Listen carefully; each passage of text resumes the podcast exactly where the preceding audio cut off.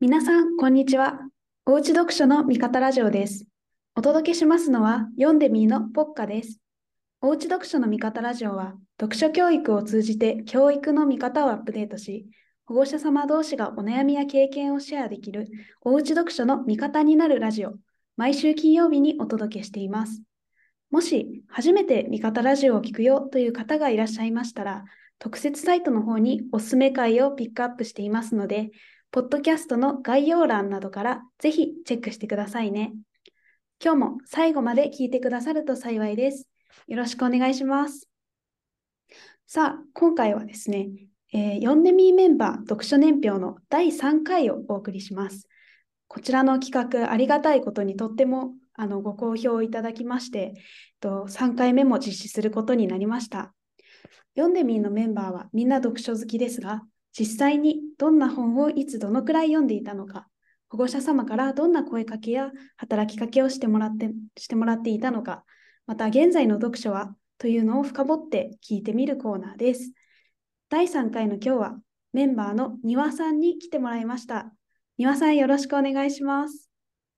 よろしくお願いします。庭です。はい、じゃあ簡単に自己紹介をお願いできますか？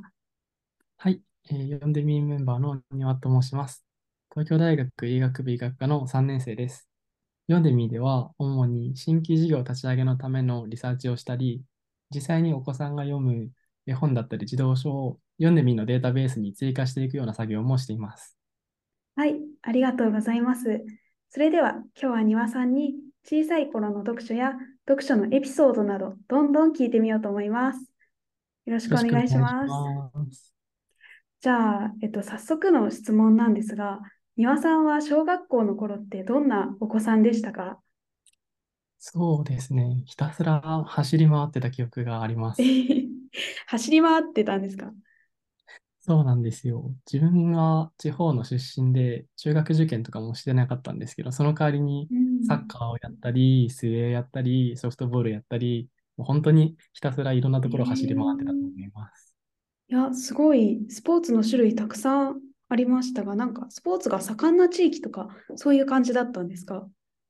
そうですね。ソフトボールがすごく盛んで、実は鹿児島県の出身なんですけど、鹿児島県全体で集まって大会があったときは、1年のうちで半分くらいはうちが優勝しちゃうくらい、すごく盛んでした。えー、いや、もう強豪じゃないですか。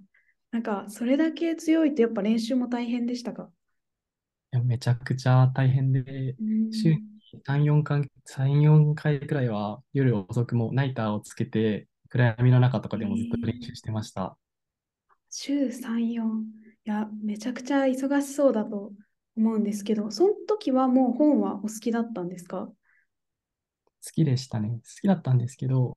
そこまでたくさんこう読んでるっていうわけではなくて、クラスにはもっといっぱいこう図書室に頻繁に通って読んでるみたいな子もいて、基本的にはやっぱり走り回ってたんですけど、珍しくこうおとなしくしてるなみたいな時は、その時は本読んでるみたいな感じだったと思います。うん、そうなんですね。なんか、その頃ハマってた本とかって庭さん覚えてますか？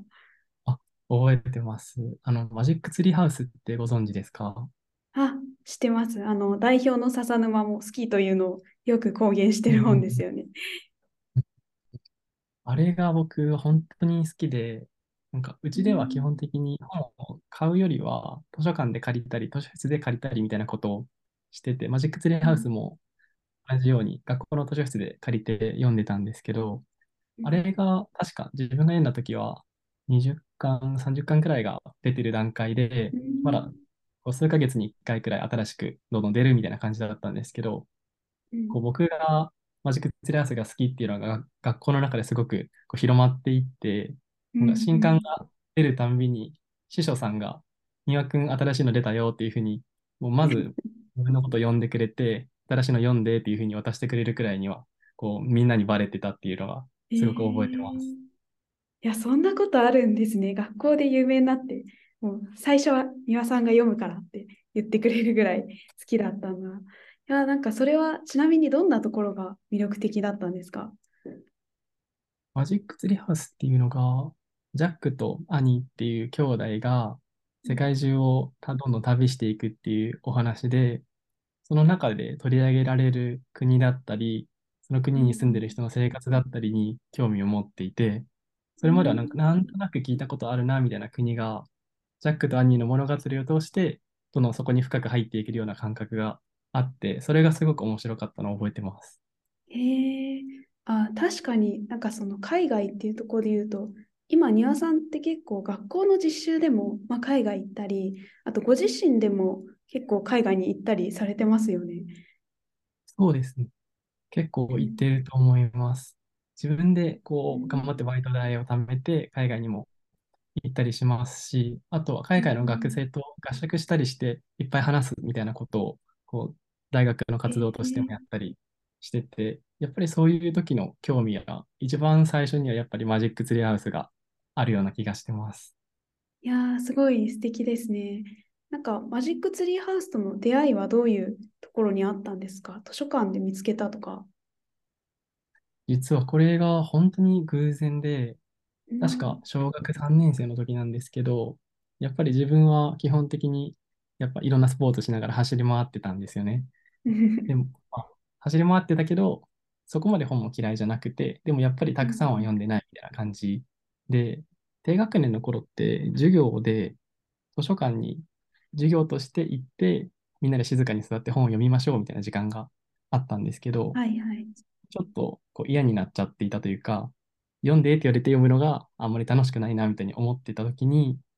偶然隣に座ってた子が、読む本ないんだったらこれ面白いよって言って渡してくれたのが、マジックツリーハウスの5巻だったんですよ。えー、今でもその表紙、サメの絵が描いてあるのすごいよく覚えてるんですけど、5巻じゃんと思いながら、最初からじゃないからちょっと、あ、わかんないだろうなと思いながらも、まあなんか言われたから読んでみるみたいな感じで読んだら、それがすごく面白くて、もう、本当に最初から夢中になって、バーって全部読めちゃって、授業の終わった時に、じゃあ一巻ちょっと借りたいので予約させてくださいって言って予約して、えー、で、帰って、そこからもう最初からずっとこう読んで、で読み終わったらまた最初から読むみたいなことをやってましたね。ああ、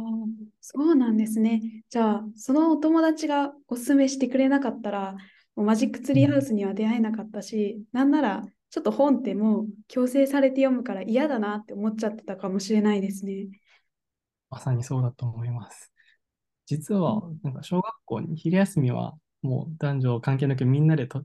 校庭に行ってドッジボールするみたいな文化があったんですけど、えー、マジックセレアスに出会って、こう読むようになってからは、ドッジボールに行かなくなって、図書室に行って一人で読むみたいな風になっていったのを覚えてます。いやー、すごい。さっきの走り回ってたっていう、もう庭少年の姿からは考えられないくらい変わりましたね。いや、そうですね。まさに読書の面白さみたいなのに気づいたというか、目覚めたきっかけきっかけかもしれないですね。自分から読みたくて読んでるみたいな状態になったのは、これが初めてだと思います。あ読みたくて読んでるっていうのは素敵ですね。やっぱりこれは、まあ、読んでみご受講中の方とか他の読書されてるお子さんのお話を聞いても思うんですけど偶然お気に入りの本と出会うってすっごくお子さんにとって大きなことだと思っていてなんだろうな、まあ、そこに出会った瞬間に自分の好みが一段階研ぎ澄まされるというかこれまで本って大体こういうものでしょうと思ってたのに、こんなに自分に刺さる本があったんだって、こう思って、急に感情が爆発的になるというか、そういう体験があると、やっぱり自分から読みたいっていう気持ちは一段階上がりますよね。まさにそうだと思います。うん、あ、そうですね。ちょっと気になるんですけど、マジックツリーハウスって、まあまあ長めというか、まあ絵本よりはちょっと長い児童書みたいな感じだと思うんですけど、その時って読書すること自体に抵抗はなかったんですか？そうですね、抵抗はなかったと思います。やっぱり小さい頃から読み聞かせをよくしてもらっていたので、それもあって多分読書自体はそこまで嫌いではなかったっていうのが一番あるだと、あるんだと思います。そうなんですね。読み聞かせ以外にはこう保護者様になんだろうかこう声かけとか関わりとかしてもらってたことで覚えてることってありますか？そうですね。クレヨンの黒くんって絵本聞いたことあります？あ、はい、あります。あれは簡単に説明すると、黒色以外の赤とか青とか緑とかのクレヨンがまずいっぱいこう画用紙にバーっと絵を描いたときに、黒色の黒くんができることがないってなるんですよ。で、その時に黒くんがもう全部のこう画用紙をうわーっと塗りつぶしちゃって、で、その上からシャーペンで削るんですね。すると黒を削った部分だけ、それまで塗ってたカラフルな色が見えて、花火がこう、バーっとこう夜空に広がっているみたいな様子ができますみたいな話なんですけど、それを実際にやった記憶があって、今思うと、そうなんです。今思うと、なんかクレヨンめちゃめちゃ使ってもうなんか潰れるくらいこう使って、なんか、うん、もしかしたらもったいないって思っちゃうかもしれないんですけど、それを止めずに見守ってくれてたりしたっていうのは、なんとなく今のこう基本的にやりたいことは何でも否定せずに、とりあえずやらせてくれて、応援してくれて、見守ってくれるみたいなスタンスと、すごくつながってくる部分だったのかなっていうふうに思います。逆に、なんだろう、塾とか英会話とか水泳とかをやってみたらっていうふうに言われたことはなくて、自分で見つけてやってみたいみたいな言ったのを、じゃあ応援してみるよみたいな感じで支えてくれてたのが、すごくありがたかったなというふうに思います。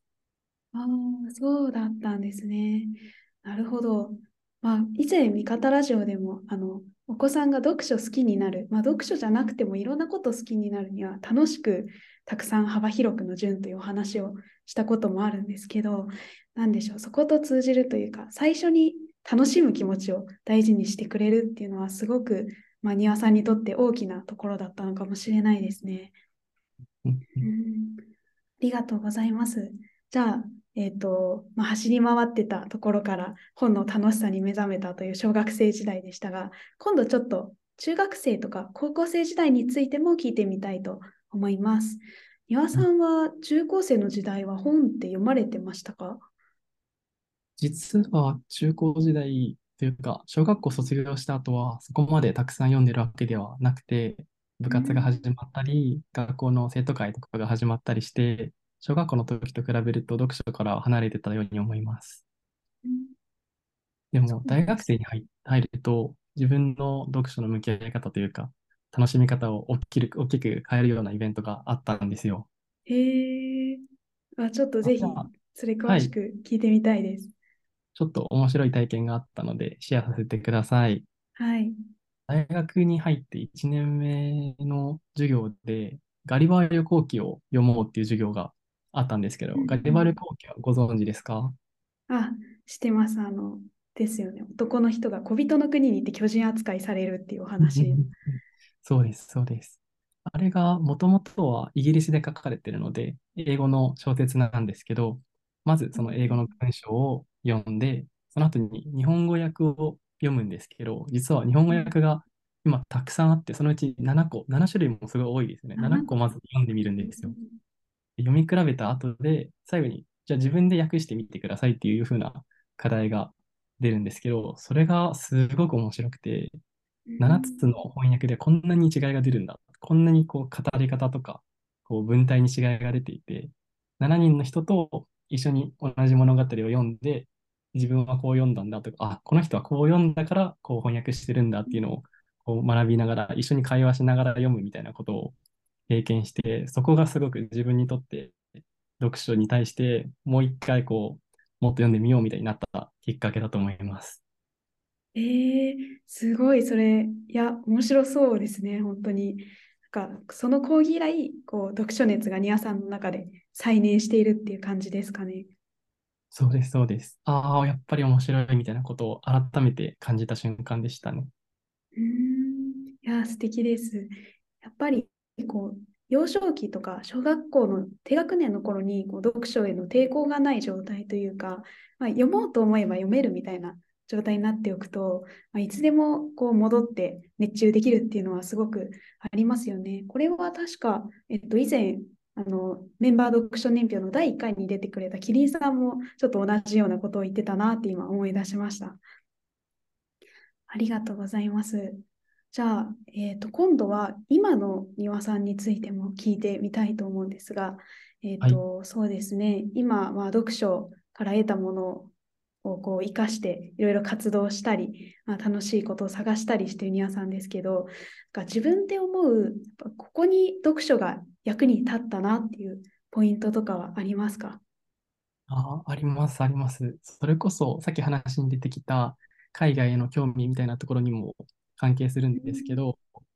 ちょうど去年の1年間が、海外の学生と交流する機会が結構多くて、中国だったり、アメリカだったり、イタリアの大学生と一緒に議論したり、どっかお出かけしたりみたいなことがあって、そのタイミングで何を話すかっていうと、こうその国の作品、海外の文学作品読んだことあるよとかを話すと、やっぱり向こうも読んだことがあったりして、そこで一気に友達になれたりするっていうのが、ああ、読んでてよかったって思ったタイミングです。なんていうか、それぞれがこう出会う前の時間に同じ作品を読んでたことを発見するというか、同じ作品の同じセリフで、あ、やっぱそこ良かったよね、みたいなことを話すと、その出会う以前に結ばれてた友情っていうのを出会ったタイミングで発見するというか、再発見するみたいなことが起こっていて、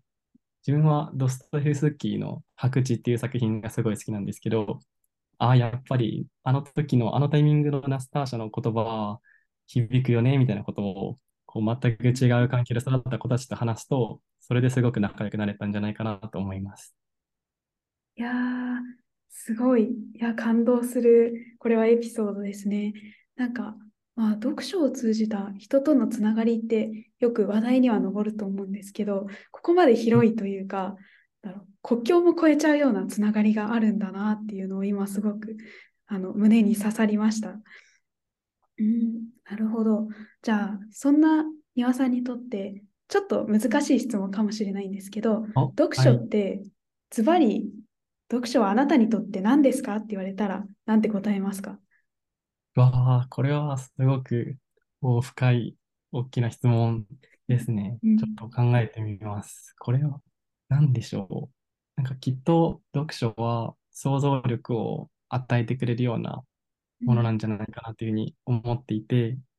それは自分がいる状況の外の世界に対する想像力だったり、これはもしかしたらジャックとアニーの話にも通じるかもしれないですね。あと、他者に対する想像力。これは自分とは全く違う環境にいる人が、この場合どういうふうに考えるんだろうみたいなことをこう学んだり、自分から想像してみたりするときのヒントになるかもしれないです。あとは、自分自身の可能性に対する想像力みたいなものもあるんじゃないかなと思います。あなるほど。ちょっと自分の可能性っていうところはなかなか珍しいワードだなと思うので、もうちょっと深く教えてもらってもいいですか？そうですね。なんでしょう。自分のことをこう閉じ込めちゃうのは、最終的には自分なのかもしれないみたいなことを思ったりもするんですけど、うん、文学の作品とか小説とかを読むときに、その主人公を見て、こう自分とは全く違う状況、1ミリも同じ状況じゃなくても、その主人公のやってる行動とか感じてることに心を動かされたり、その主人公と同じ行動をする、その手前まで同じ心理状況まで持っていかされるみたいな経験をするときに、その読書体験が今度はこう違う人違う人間の人生を味わうみたいな体験をこう自分に今度それが返ってきて、じゃあ自分はどう生きようかとか、どうできるんだろうみたいなことを考えたり、想像したりするっていうのが、自分自身の可能性に対する想像力をくれるんじゃないかなと思ってます。あ確かにあ物語ってそうですよね。自分と全然違う人が出てくるし、まあ、もう時代も世界のどこにいるかもとなんなら、まあ、違う世界というかファンタジーの世界だったりして本当にいくつもの人生を体験できるっていうのはすごくあると思いますね。まあ、物語、まあ、もちろんそうですけどあとなんだろうもうちょっと説明文的な本でもやっぱり他の人が生きる間で考えたことがギュッと詰まっていたりとか、まあ、そういうのをそう、間接的に受け取れる面で、まあ、自分自身の可能性をこう想像力としてぐっと広げてくれるっていうのにはすごく共感します。うん、ありがとうございます。では、えー、最後に、えっと、これは恒例になっているのですが、丹羽さんの個人ビジョンを聞いてみたいと思います。えー個人ビジョンっていうのはですね、読んでみーメンバーの一人一人が持っている読書を届けた先に作りたい世界を表している言葉です。えー読んでみーでは読書の価値の多様さをそのまま届けたいと思っているので、読書体験を届けるという共通目標以外はあえて定めていません。その先は一人一人メンバーが個人ビジョンとして自分の中に掲げています。では、庭さんの個人ビジョンを教えてください。はい、えー私の個人ビジョンは、エクリチュールの友情の輪を広げるです。えーこれはお世話になっている教授から受け取った言葉なんですけど、フランス語で書くこととか書き言葉を表すエクリチュールっていう言葉がありまして、で、そのエクリチュールの友情っていう言葉を教授からいただいたんですけど、それがだんだん自分の中でこう意味を持つようになってきて、醸成されてきて、今はこう誰かが書いた文章とか、もしかしたらいずれ自分が書くことになる文章とか、どこかで誰かから受け取った言葉とかが、その人のことを遠くに連れて行ってくれたり、守ってくれたりするような体験、それはきっといついかなる時もその人個人のことを大切にできるような読書で、それを読んでみれば子供たちに広げていきたいなと思ってます。なるほど。いや、すごい。エクリチュールって、まあ、ほとんど初めて聞いた方も多いと思うんですけど、まあ、すごく深みのあるワードだなと今聞いて思って、そうですね、今まで、なんか私の中でも、こう、本を通じてつながるとか、守られるとか、まあ、絶対感覚的には感じてるけど言えないこと、まあ、言えない読書の良さってあったんですけど、なんかそこにこういう言葉を当てられるんだって知って、今すごく驚いてますね。なんか、こう、庭さんの中で、まあ、読書っていう体験の深さとか、まあ、そこから生まれるつながりとかが、がうん、庭さんなりの世界観と言葉で捉えられてることをすごく感じました。うん、はい。では、えー今日は読書年表ということで、今回もたくさん素敵なお話聞かせていただいてありがとうございます。ありがとうございます。はい。えーと、では、一通ですね、あの、読書年表の回についてお便りが届いておりますので、それを庭さんと一緒にちょっと最後にお答えしようかなと思います。はい。じゃあ、ちょっと読み上げさせていただきますね。息子は小学生1年生の男の子です。最近、これってどういう意味？〇〇って何？と言葉の意味について聞かれることが多くなりました。私が説明したり調べた内容を伝えていましたが、そろそろ辞書があってもいいかなと思い始めました。子供の読書を選ぶときのポイントはどんなところでしょうか？また、読んでみメンバーの皆さんはどんな辞書をどんな風に活用していましたか？よろしければ教えてください。ということで、あ辞書に関するお便りですね。じゃあ、庭さんに早速聞いてみたいと思うんですが、庭さんは辞書って小さい頃、まあ、使ってたなとか、どう使ってたかって覚えてますか？自分はちょうど常用漢字の範囲くらいまでが載ってるちょっとこう薄めのサイズの辞書を使ってたのをよく覚えてて、なんでかっていうと、こう紫色のカバーでちょっと分厚い感じの本を自分が使ってるぞみたいなのがなんか嬉しくて、なんとなくお気に入りだから開きたくなるみたいなのをすごくよく覚えてます。あ、いいですね。お気に入りの辞書。確かに私もそうですね。自分の辞書お気に入りの1個持ってて、確か学校に毎日、まあこれは高学年ぐらいの時ですけど、毎日持ってって家に持って帰るっていうのをしていて、まあやっぱり本を読んでる時にわからない言葉があったら調べたかったので、そうですね。辞書としては大人向けの辞書を使ってて、まあ、ちょっと説明が難しかったので、なんかそこからまた言葉を調べなきゃいけなかったりしたんですけど、まあ、その分家族と共用で使ってたりして、なんか線を引いてたので、あ、ここ、なんだろう、お母さんも調べたんだなとか、妹も調べたんだなとかが分かって面白かったですね。そうですね。あとは、まあ、お子さん向けの辞書って多分今、本屋さんに行くとたくさん並んでると思うんですけど、あれもかなりおすすめだなと私は思っていて、なんでかっていうと、その説明が明快で分かりやすいので、言葉の意味が分かったっていう達成感がすごくあると思うんですよね。だから最初に慣れていくなら、お子さん向けのものをまず一冊買ってあげるとかはとてもあの言葉に触れられて楽しいのかなと思います。なんか、庭さんからはこう選ぶ基準、ここがいいよとかありますか？どうでしょう。やっぱりこうたくさん開くのが一番大事だと思うので、気に入ったやつをなんか選んじゃうのがいいいいのかなと思います。ああ、確かに。それでお子さんが自分で選んだんだぞってこう思えるのもすごくいいかもしれないですね。はい。ありがとうございます。お便り、えー、ちょっと参考になれば幸いです。じゃあ、今日は改めまして、あの、庭さん、読書年表にお話をしてくださり、そして最後にお便りも答えてくださってありがとうございました。こちらこそありがとうございました。はい。最後までご視聴くださりありがとうございます。今回のラジオが面白かった、ためになったという方は、ぜひアンケートへのお便りをお待ちしております。読書年表で扱ってほしいテーマもぜひお寄せください。お便りは、味方ラジオの特設サイトや、ポッドキャスト、YouTube の概要欄、読んでみーの会員であれば、LINE のメッセージにある Google フォームからお送りいただけます。また、ぜひ Twitter や Instagram にて、ハッシュタグ、おうち読書の味方ラジオで感想のシェアもしていただけましたら嬉しいです。それでは、今回はここまでです。また次回お会いしましょう。さようなら。さようなら。